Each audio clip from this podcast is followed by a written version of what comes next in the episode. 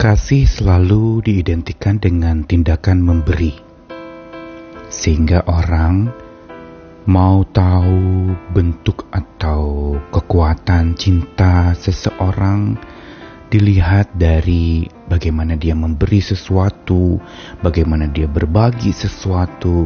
Dari situlah lalu ukuran terhadap kadar cinta seseorang itu dinilai. Namun apakah ukuran untuk mengetahui kadar cinta seseorang itu hanya dari tindakan memberi dan berbagi? Jelas sebenarnya bukan itu saja. Apalagi di dalam hubungan manusia dengan Tuhan. Bukan semata seberapa yang kita beri itu menunjukkan besarnya cinta kita kepada Tuhan. Tetapi ada satu hal lain yang justru menjadi penting untuk dipertanyakan dan diketahui, yaitu bukan dari apa yang diberikan atau dibagikan, tapi dari apa yang dipinta dan dipohonkan kepada Tuhan. Di sinilah kita bisa tahu tentang kadar cinta kita kepada Tuhan. Bila dengan sesama, mungkin meminta dan memohon sesuatu itu adalah biasa-biasa saja, tetapi itu juga bisa menjadi barometer untuk mengetahui akan karakteristik cinta.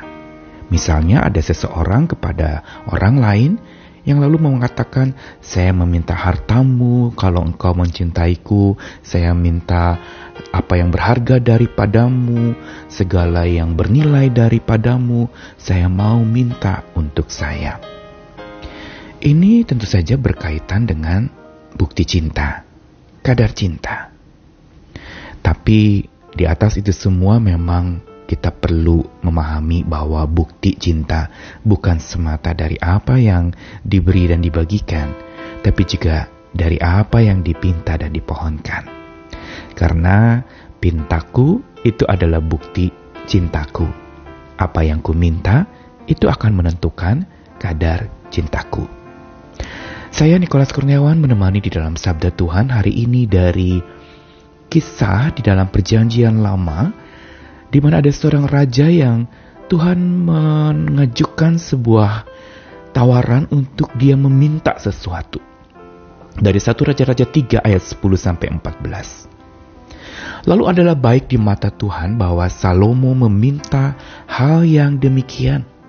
Jadi berfirmanlah Allah kepadanya, oleh karena engkau telah meminta hal yang demikian dan tidak meminta umur panjang atau kekayaan atau nyawa musuhmu, melainkan pengertian untuk memutuskan hukum, maka sesungguhnya aku melakukan sesuai dengan permintaanmu itu.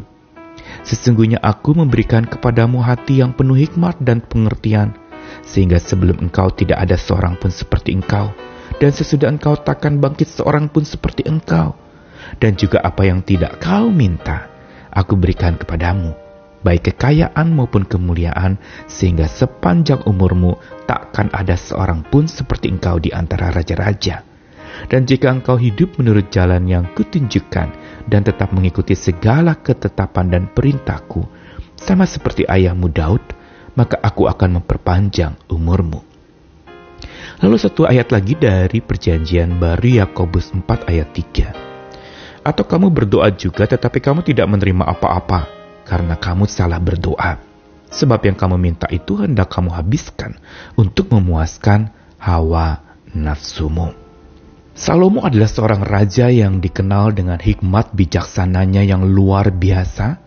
Dia dikaruniai oleh Tuhan hati yang mampu menimbang-nimbang perkara, sehingga dia terkenal sebagai raja yang segala keputusannya itu dipenuhi oleh hikmat Tuhan. Namun sebelum Salomo menerima hikmat dari Tuhan, ada sebuah kisah di mana awal mulanya adalah Tuhan mengajukan sebuah pertanyaan meminta Salomo minta apa saja yang engkau ingin minta. Sebenarnya apa yang Tuhan katakan kepada Salomo ini sebagai alat uji untuk kualitas atau kadar cinta Salomo kepada Tuhan. Ternyata Salomo tidak meminta harta, tidak ada satupun yang dia minta untuk kepentingan dirinya sendiri. Dia tidak juga minta kerajaan yang menjadi besar, dia tidak minta umur panjang, dia bahkan tidak minta selalu sehat, tidak.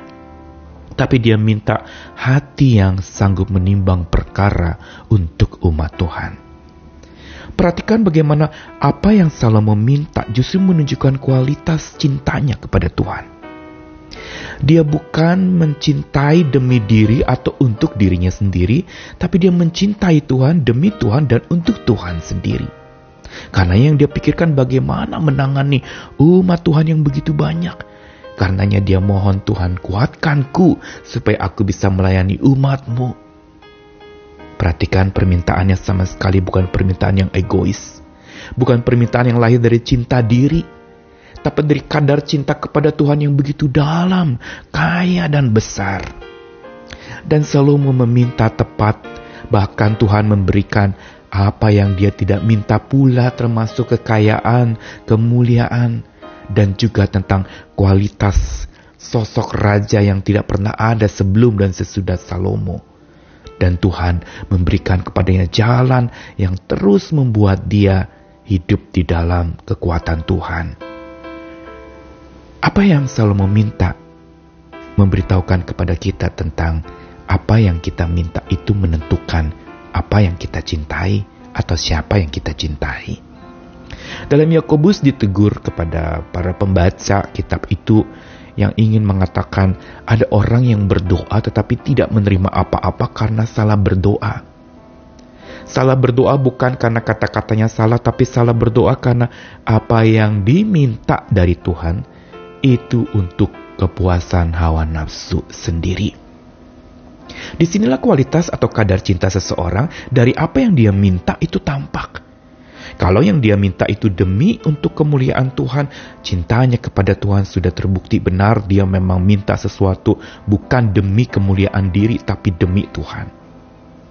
Tetapi kalau dia minta sesuatu untuk kepuasan hawa nafsunya sendiri, ini adalah sebuah permintaan yang lebih berangkat dari cinta diri, bukan cinta Tuhan. Atau lebih untuk kepuasan diri, ego yang dipenuhi. Bukan cinta yang mau dibagikan, bahkan bukan cinta untuk orang lain, tapi cinta untuk kepuasan hawa nafsu diri sendiri. Apa yang kita pelajari dari ayat-ayat yang kita baca hari ini mau mengajarkan kepada kita bahwa kadar cinta kita pada Tuhan bukan saja ditakar dari apa yang kita beri dan bagikan, tetapi juga dari apa yang kita pinta dan pohonkan. Karena itu, mari kalau ditanya kepada kita mau minta apa dari Tuhan, apa jawabmu? Mungkin ada yang bilang, saya minta berkat, saya minta hutang saya lunas, saya minta sakit saya sembuh, saya minta segalanya itu beres, saya mau jalan lancar, saya mau hidup semua berkelimpahan. Wow, sering kali permintaan-permintaan ini kedengarannya rohani. Tetapi apakah sungguh itu demi kemuliaan nama Tuhan dan karena cinta kepada Tuhan? Mari uji apa yang kita minta. Apakah yang kita minta itu demi untuk kepuasan diri kita sendiri atau demi kemuliaan nama Tuhan? Mintalah segala sesuatu, silakan minta apa saja kepada Tuhan, tapi demi apa dan karena apa engkau minta itu? Bila engkau minta demi cintamu kepada Tuhan dan karena cintamu kepada Tuhan untuk cintamu kepada Tuhan makin bertumbuh, mintalah sambil memohon, Tuhan biar bukti cintaku dengan apa yang kupinta. Ini menunjukkan aku mau belajar mencintaimu dengan lebih baik lagi. Mari kita terus bertumbuh di dalam cinta Tuhan. Kalau sering kali bulan Februari disebut bulan kasih sayang, Biar kita juga diliputi oleh kasih sayang Tuhan yang besar, yang daripadanya membuat kita meminta sesuatu yang bagi kemuliaan nama Tuhan, demi cinta kepada Tuhan, dan demi cinta Tuhan makin diproklamirkan. Selamat meminta dengan tepat, selamat meminta dengan taat, selamat meminta dengan penuh cinta dari Tuhan, dan untuk cinta dari Tuhan diberitakan melaluimu. Tuhan mengasihi kita sekalian. Tuhan menyayangi kita dengan kasihnya yang besar. Amin.